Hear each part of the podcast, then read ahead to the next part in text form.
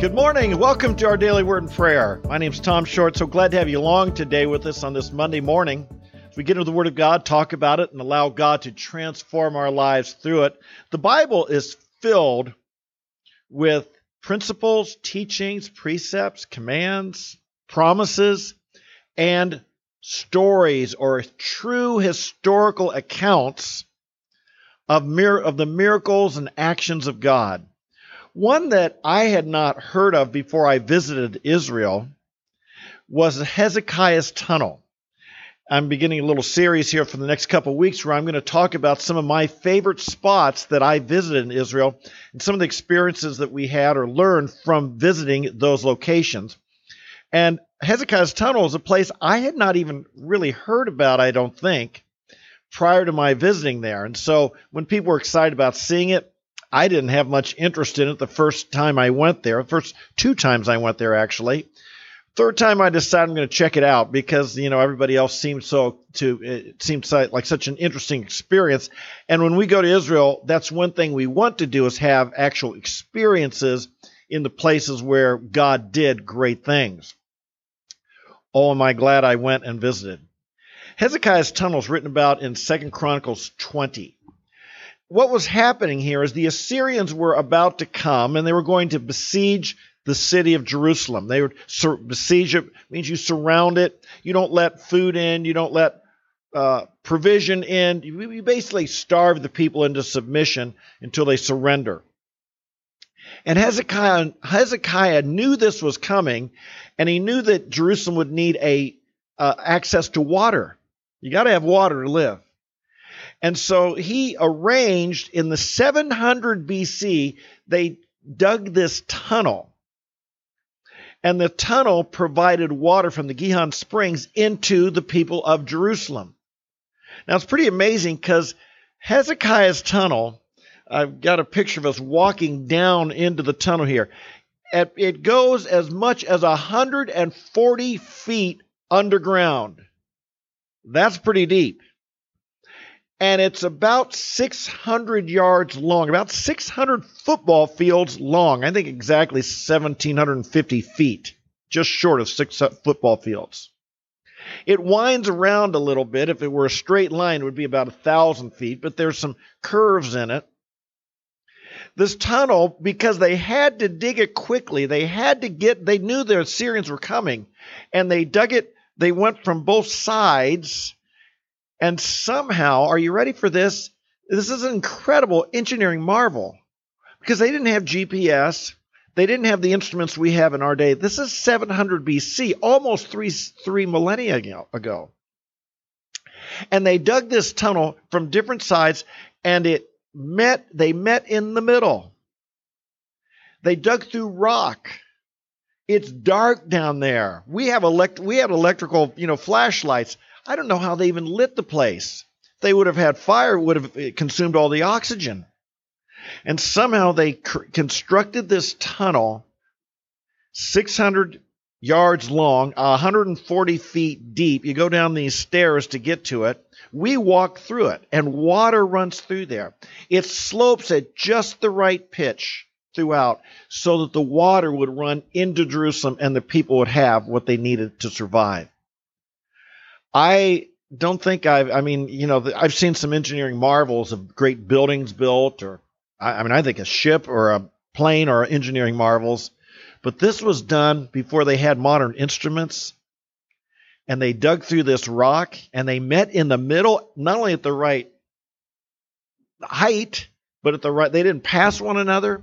I mean, it really is a pretty spectacular thing. I know, and I don't know if we know to this day exactly how they did it. I would say it was a miracle of God and God's provision. I enjoyed walking through. those cold water. It was dark. It was kind of a neat experience. To be honest, going through Hezekiah's tunnel was it was better than any uh, amusement park ride I've ever been on. And I've actually rafted the Grand Canyon, and I would say going over some of those rap- rapids in the Grand Canyon, this one had just as just uh, as much about as much excitement to it walking through there. But we learn important lessons about this. One is remember, these people were facing, they were going to be starved to death. They were going to be uh, the city was going to be under siege, and as such, they would die unless they surrendered. And so they saw it happening and they prepared. You know, scripture reminds us that God is our provider. And on one hand, we should not be worrying. Matthew 6, 31 through 33 says this Do not worry then, saying, What will we eat, or what will we drink, or what will we wear for clothing? For the Gentiles eagerly seek these things, for your heavenly Father knows that you need these things. But seek first his kingdom and his righteousness, and all these things will be added to you. That's Matthew 6:33, the promise of Jesus Christ. And then in Philippians 4:19, Paul also tells us, "And my God will supply all your needs according to his riches in glory in Christ Jesus." We can have this promise from God. But that doesn't negate our role. God is our provider, but that doesn't mean we just sit on the couch and trust, you know, think that somehow it's going to fall from heaven for us. We have, in, for instance, Proverbs talks to us, Proverbs, the book of success in the Bible, defining success and helping us know how to achieve it. We're told here, go to the ant, O sluggard. I would hate to be called a sluggard. What a name. What, what, what a, ah, what a terrible name to be called. Go to the ant, O sluggard. Observe her ways and be wise. It's not a bad idea sometime to go out and just watch the ants at work. If you've got them in your driveway or somewhere, watch how they work. Observe her ways and be wise, which having no chief, officer, or ruler, prepares her food in the summer and gathers her provision in the harvest. We read again then in Proverbs 22 that a prudent man sees the evil and hides himself, but the naive go on and are punished for it. There's this working together when, when we think of the future of preparation and of provision. There's this working together that requires us to, on one hand, realize that God is our provider. This is why we pray for our daily bread. We ask for God to provide for us. But we also step forward and do our part and put forth our own effort. We realize God gives us the strength, God gives us the wisdom, God gives us the smarts, but God, but we got to do our part and we trust God to provide as we do.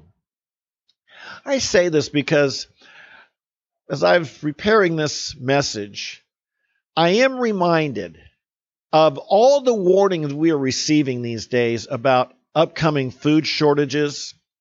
We've seen it, you know, a couple years ago, a, a shortage of toilet paper. We just weren't prepared. Now, my goodness, this baby formula problem, this baby formula shortage, and I can't think of many things more scary than if you're feeding your baby via formula to not have access to it.